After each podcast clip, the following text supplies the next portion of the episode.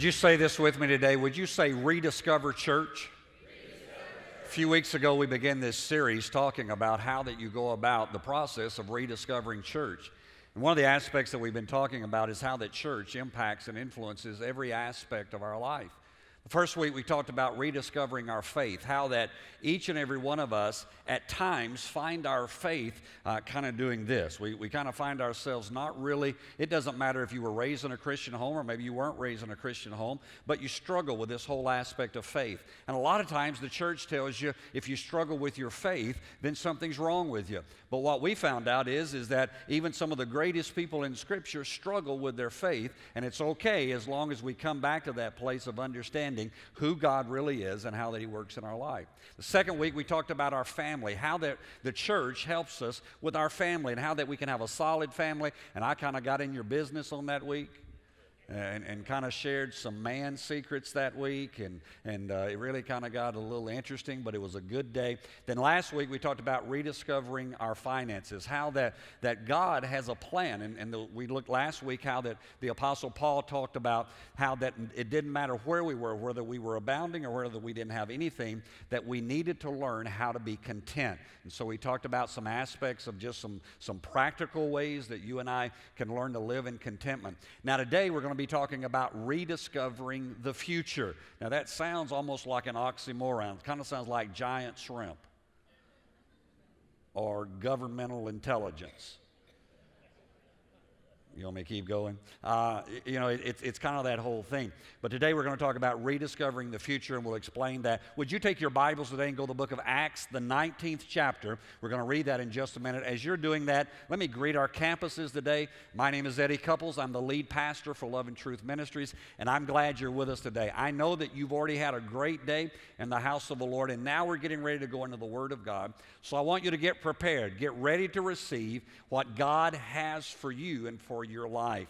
Now, this whole aspect of uh, rediscovering the future, I, I want to tell you something about that, first of all. I want you to understand this.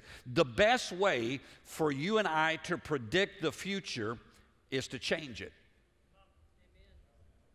Now, now, let me explain what I mean by that. have you ever heard people say you can't change the past? I, I disagree. I think you can change the past. Let, let, me explain it this way. How many of you know that whatever happens to today, tomorrow it will be what?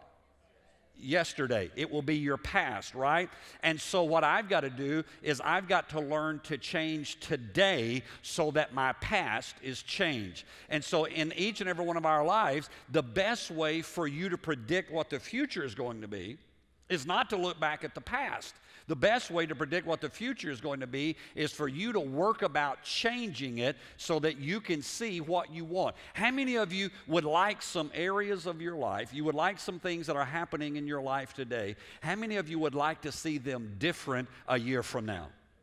Right? Come on, I think that would be pretty much all of us. You know, some of us it's it's all about our health. Some of us it's maybe about our family. Some of it's it's about our spiritual walk with God. Some of it may be uh, some of you may be in business or you own your own business or whatever, and you're saying, man, this this needs to change. And so what we're going to do today, we're going to look into Scripture in the book of Acts, the 19th chapter. We're going to begin in verse 8 and read through verse 12, and we're going to be talking about through the Apostle Paul's life how that you and I go about rediscovering and creating the future that we want. Would you look there in verse 8? Uh, if you don't have a, a, Bible or an iPad or whatever, would you just look on the screens? It says, And he went into the synagogue. This is speaking of the Apostle Paul. He went into the synagogue and spoke boldly for three months, reasoning and persuading concerning the things of the kingdom of God. But when some were hardened, when their hearts were hardened, and did not believe, but spoke evil of the way or of Christianity before the multitude, he departed from them and withdrew his disciples, reasoning daily in the school of Tyrannus. Verse 10 And this continued for two years, so that all who dwelt in Asia heard the word of the Lord Jesus Christ, both Jews and Greeks. Now, God worked unusual miracles. Isn't that an interesting statement? I mean, I thought all miracles were unusual. I, mean, I guess they'd got to the place that some miracles were just, just kind of, you expected them. But the Apostle Paul says there were unusual miracles by the hands of Paul, so that even handkerchiefs or aprons were brought from his body to the sick, and the diseases left them, and the evil spirits went out of them. Now, I want to tell you something about the Apostle Paul. The Apostle Paul was focused on the future. Paul's life was lived for the future. I mean, if you know anything about Scripture, you know anything about the history of this man named Paul, he used to be called Saul. And he was a very religious Jewish man. Uh, he had been raised in the best schools in, in the Jewish tradition, he had been raised in a kosher home. Everything about his life was, was about the Jewish religion. And the Word of God tells us that he was actually so excited about his religion that he was trying to put down every other religion religion. And when this new thing called Christianity came up, Saul began to even persecute people, throw them in jail if they were Christians, if they believed in Jesus Christ, and literally uh, had people killed because he did not agree with their religion. And yet, the Bible says that there was a day that Saul was on a journey to, to, to put more people in prison, and the, the, the God of heaven met him. And there was this encounter with Paul, and the, the scripture says that he cried out at one point and said, My God, my God, uh, you know, and, and, and he has this whole encounter with, with God where his life is changed. And from that point on, Paul leaves all of the old and he moves into the new. And, and I want to tell you, as you look at his life, what you find about the life of Paul, not only did he leave the old, the Word of God is, is written, the New Testament, about two thirds of the New Testament is written by this guy who, who radically changed his life. I want to tell you, there are some of us who are listening today who it's time for radical change.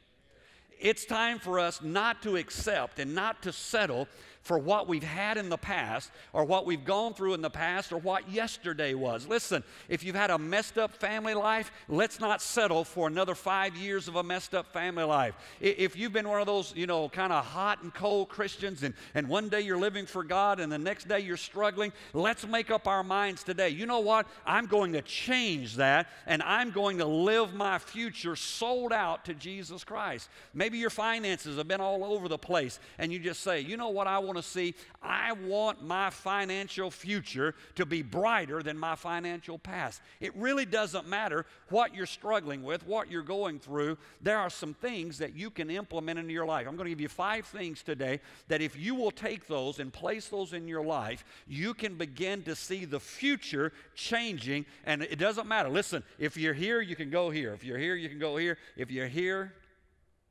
you, I mean, you, it doesn't matter where you are in the journey. Look in verse 8, if you would. Verse 8 says, And he went into the synagogue and spoke boldly for three months. I love that, that word boldly. He, here's the first thing you've got to do is you've got to face the future with faith. All right? Face the future with faith. Now, let me help you. How many of you know some people that are kind of negative? How many of you know some people who are real negative? Aren't they just a joy? I mean, don't you just love hanging out with them? I mean, it, isn't it? I mean, when you see, how, let me ask this question. How many of you have ever been shopping, you know, at the mall or at Lowe's or wherever it is you do shopping, and, and you saw somebody coming down an aisle and they didn't see you? You know where I'm going, don't you? Right? And they didn't, they didn't see you and you made sure, come on, come on, I've done it. In fact, I may have done it to one or two of you. I don't know, but come on. Uh, you know, and you just you just quickly divert to the other side because you go, man, every time I talk with them, it's negative. Every time I'm around them, it's a problem. Every time, uh, you know, I want to tell you, a, lot of times, even in Christianity, the, the, church always talks about how bad things are. Now, and I, I want to tell you, things are bad, but God is good. Times may be tough, but God's tougher than your tough times. And, and listen, times have always been bad. If, if you read this setting that I've, I've in today, you'll find out that the Apostle Paul is dealing with, with heathens. He's dealing with people who have no relationship with God. He's going in uh, to the very fire of, of the moment with, with the gospel of Jesus Christ. But he's not talking about, oh, I don't know if anybody's going to be saved. Oh, I don't know. You know, I just hope Jesus will come and get us out of here. Really? I mean, am I the only one that gets tired of those kind of preachers? I, I mean, really, I, I don't know. I don't want to mess up your favorite guy, so I won't call anybody's name. But, but I get so tired of everybody telling us the tribulation's here, the Antichrist is on the scene. You better get ready. Now, now, listen, I've been doing this a long time. I'm over 30 years in ministry, and, and I want to tell you that I've, I've seen several Antichrists die.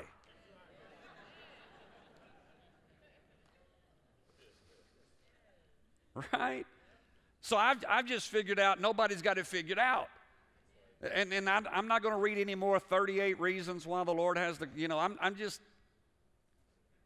I'm just done. Why? Because I think that we need to face the future with faith. I think that the church ought to be the most faith filled environment that anybody has ever seen or anybody has ever been around. That's how we ought to live. And so, if we'll do that, and as you face it, you got, you got stuff happening, things are going on, you can face it as the Apostle Paul did there in verse 8. The Bible says he preached boldly. In other words, he was facing the future boldly as he went. But look in verse 9. This is the second thing in the process. It says, But when some were hardened, when their hearts were just, they wouldn't listen, and did not believe, but spoke evil of the way. Now, in that day, the, ch- the church, Christianity, was called the way. Before the multitude, he departed from them and withdrew the disciples. Now, let me give you the second thing. If you're going to face the future, if you're going to rediscover the future and have a marvelous future, the second thing you've got to do is you've got to be willing to change. Boy, that one's lovely, isn't it? How many people say, nobody likes change, right? How many of you have heard that on how many occasions? We, nobody likes change, Pastor. Don't, don't tell people to change. Now, number one, that's a lie because I thrive on change. I mean, I just like moving. So, I mean, I'll just walk through the building sometimes go, oh, let's move that. They go, why? I said, I just want it changed. It's been sitting there for two years. Now move it over here. I want it there. I just, I just like change. Let's paint that wall a different color. Why? I don't know. I just like change.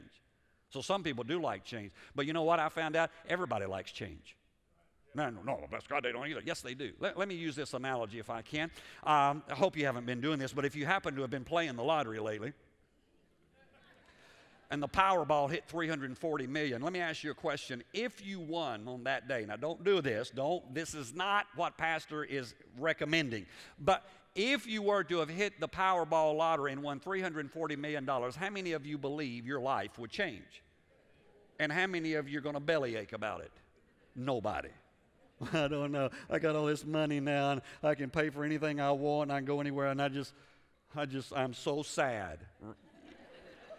You're goofy, is what you are. I'm, really? Come on. I mean, I, I, look what I, what's happened in my life. It's one, and, and it would involve huge changes. See, here's what I found is, is that if we don't understand the benefit of the change, that's why we resist change.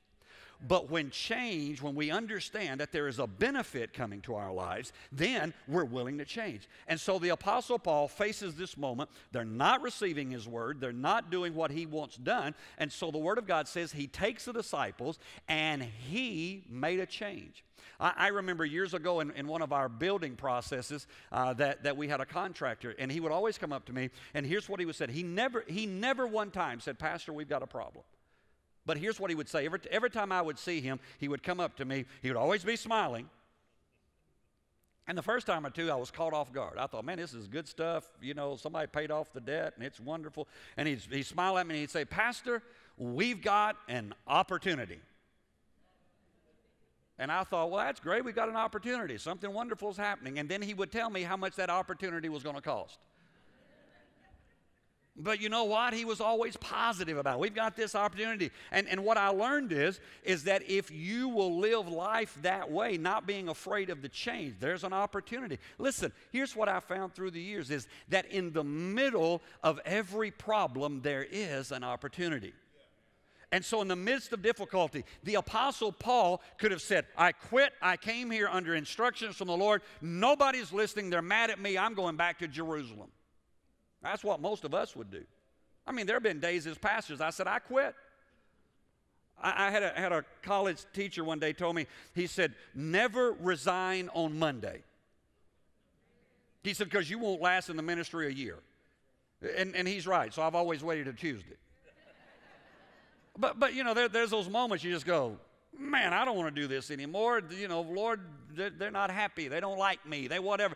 The, the Apostle Paul was facing that, but instead of him taking all of that, he changes. He says, "You know what? I'm going to change. I'm going to make, I'm going to go this way." So what is it you're facing? What is it that's going on in your life? Maybe maybe you're looking for employment. Maybe right now you just finished college and you go, "I don't know what's going to happen in my life." Or maybe because of, of the changes in the economy over the past few years, the business that you're in is, is a little different. You've got to be willing to make a change. Listen, if it's not working, fix it. I mean, you know, the, the, the definition of insanity is doing the same thing the same way and expecting a different result. Well, I don't know why things are not different in my house. Have you made any changes? We got three more. Can you handle them? Look at the latter part of verse 9. It says, He departed from them and withdrew the disciples, reasoning daily in the school of Tyrannus. Here's the third thing you've got to do if you really want to have a wonderful future and to rediscover what God has for you. Is number three is you have to sharpen your focus. Instead of Paul now trying to minister to the masses, the Bible says that he brings this few disciples and he sharpened his focus. Now, I've joked for years that I have ADD, All right? I, I have a tendency to, to get really excited about this, and then I move over here, and I move over here, and I move over here. But what I've learned is if I want to be effective, I have to, I have to kind of rein all that in. I, I can't, you know, I, I, can't jump on my horse and ride off in all directions. I, have got to pick a path and I've got to stay with it. And, and so there's, there's this whole aspect. The Apostle Paul says, okay, this isn't working. So I'll just take my focus and I'll bring my focus on just a few guys. Now, what's interesting here is we'll see a little bit later, the Bible says that within two years' time of him sharpening his focus, the entirety of Asia heard the gospel. Now, what would happen to us? You, you, know, he, he writes one place, Paul does, he writes one place and says, This one thing I do. He did not say, These 20 things I dabble at. See, a lot of us, even in our spiritual walk with God, we're trying to do too many things. I've had people say, Pastor, I want to be greatly used of God. I want to be a mighty man. I want to be a mighty woman of God. I want to be a mighty person of faith. I want to have all this. And, and, and so I'm going to fast for 30 days and, and I'm going to read the Bible through in the next week. And I'm going to, and, and I just want to look at them and say, just, just show up at time on, at church. Well, I'm doing much better pastoring than you're doing responding. I mean, come on, get, just, just get the Sunday attendance down, why don't you? Just, just show up faithfully. You know, you want to get radical? Show up on a Wednesday night. I, I know that stretches us, you know, but don't, don't try to go out, you know, down in the middle of town somewhere and start preaching. Everybody walks by. Just, just sharpen your focus. Get some of the small things down. And the Apostle Paul sharpens his focus. He brings himself to that place where he's ministering to this small group of disciples. And through that, through taking the attention off of the masses, the masses then heard the word of God because of his ability to sharpen his focus. Verse 10, he says this the scripture says this, and this continued, he, he did this for two years. Now, isn't that interesting? He focused for two years on these disciples, and then he goes on to say, so that all who dwelt in Asia heard the word of the Lord Jesus, both Jews and Greeks. Here's the fourth thing you got to do. You ready? You've got to take the long view. We live in an instant society. Let, let me ask you a question. How many of you have watched any of these late night infomercials? Come on, tell the truth. Don't lie in church. All right? Rest of you just did because you have at some point. All right? And, and, and here's what we want to do. I mean, I mean, everybody wants to lose weight. Right? Even skinny people want to lose weight. I mean, they make me sick, but they, they want to lose weight. Um, and, and so our deal is, is that we don't, we don't want to lose weight the way doctors say, you know, two pounds a week, da, da, da, you know, give, give yourself six months or whatever to get the pounds off. We want to drop 20 pounds in a day. Can I get a witness there? Yeah. right? Uh, and, and so what we do is, is that we fall victim to, to every, everything out there. And, and so we want rock hard abs, but we don't want to go to the gym and do all the stuff to get there. So we want to buy this belt.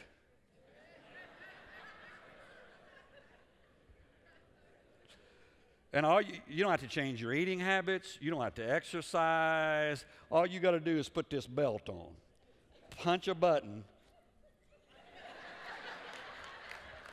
and it's going to shake you into shape, baby.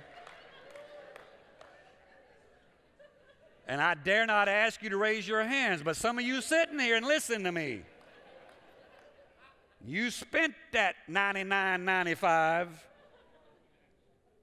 and instead of having a six pack, you still got a keg. But anyway, you know, or, or, if, if you'll just, don't you love this one? I love this one. As, as you can tell, I'm up way too late sometimes. Uh, if you just sprinkle this on your food, you can eat anything you want. I bought a truckload of that stuff. No, just kidding. I mean, really, think about it. I mean, I, I, I would get that stuff. I would, man, I'd buy that. Why? Because if I can just sprinkle that, I don't have to change my eating habits. I don't have to change. Well, we all know it's, we all know it's a bunch of bunk, but we still fall for it. We still, we still run out and buy. We still do. I mean, I, again, I want to ask this question, but how many of you watched something or you, you went to, and, and after Christmas, I'm getting that treadmill. They got one on sale for $999. Six months later, what'd you lose? $999.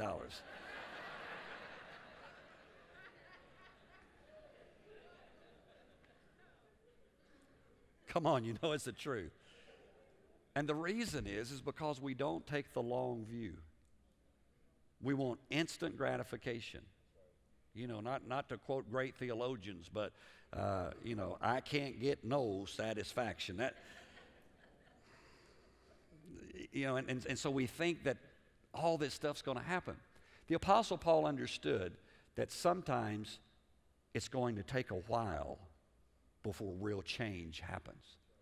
And in some of our lives, you know, isn't it interesting? It takes us six years to get our marriage in a mess, but we want a six minute counseling session to change it. We dug our hole into the ground with our credit cards, and we want somebody to wave a magic wand and get us out of the mess. You got to take the long view. You've got to look and understand that sometimes what started as a mess here, it's interesting, you didn't get into the place that you are now overnight. Why do you think God's just going to show up like a magic genie or a fairy and wave pixie dust over you, and everything else is going to be wonderful. No, you're going to have to understand it's going to take a while. Salvation is instant, sanctification is a lifetime.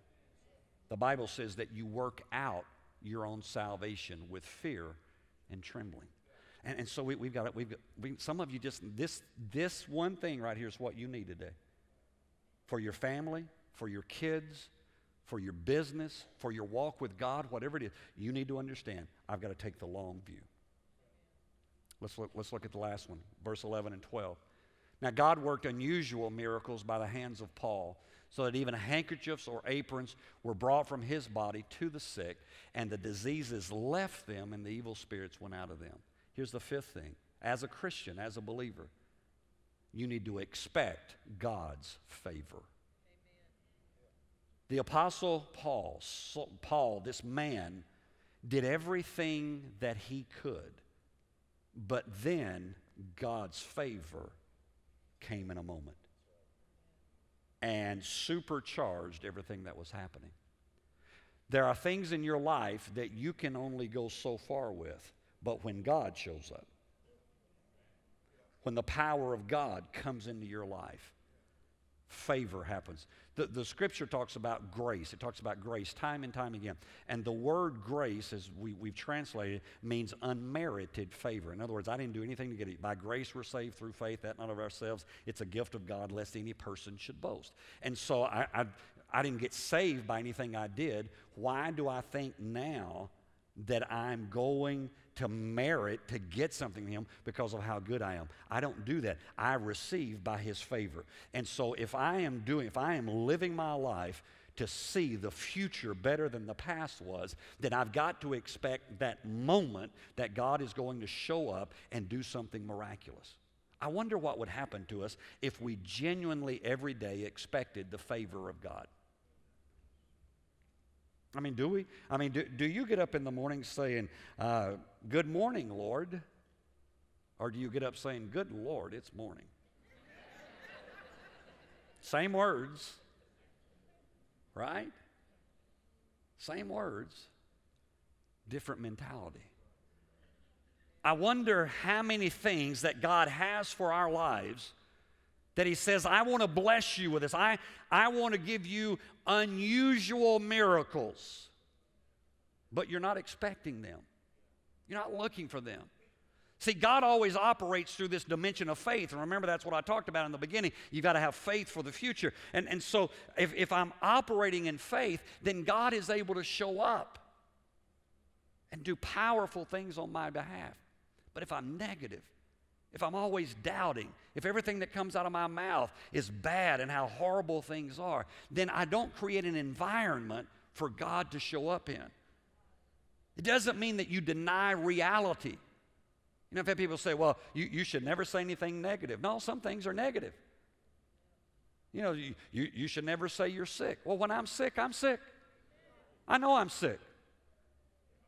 A few years ago, Sherry was talking to one of my friends on the phone, and I was sick. I mean, really sick. I was, you know, I was, I was, I was sick. And I heard her in the other room. This is when we still lived in Adamsville. We were living in that house. And I, I heard Sherry go, Well, Eddie's kind of sick. And I said, I'm not kind of sick. I said, Give me that phone. I'm sick. I want him to hear how sick I am. But I know the healer who's able to do exceeding abundantly above all that I can ask or think according to the power of the Holy Spirit that's working in me. If, you, are going through a tough times, that's, that's okay. Just say, you know what? I'm, I'm in a tough time right now, but I am believing that God is bigger than whatever I'm facing. If I'm up against financial problems, if I'm up against difficulty, if things aren't going right in my, in my family or in my life or in my health or whatever, I know that what I'm up against is big, but there is a God who just shows up and says, I've got an opportunity for you. And we just go, okay, God, this is an opportunity for you to show yourself strong on our behalf. God, I am believing not for usual miracles, but I am believing that you are going to perform unusual miracles on my behalf. Now, I want to tell you what, that's a whole lot better to face the future with that kind of a heart and that kind of a mentality than it is to say, well, I don't know, just que sera, sera, whatever will be, will be, you know, I just don't know. No, no, no. Listen, you can change your future. We, we've just got to get bold about it. We've got to get like the Apostle Paul, not be moved by things that are happening around us. The Apostle Paul talks about this one thing I do pressing toward the mark of the high calling that's in Christ Jesus. He said, There's a crown that's laid up for me. And he said, It's not just for me only. He said, It's for all of those who are looking unto Jesus Christ, the author and the finisher of their faith. See, that, that's the way we ought to live.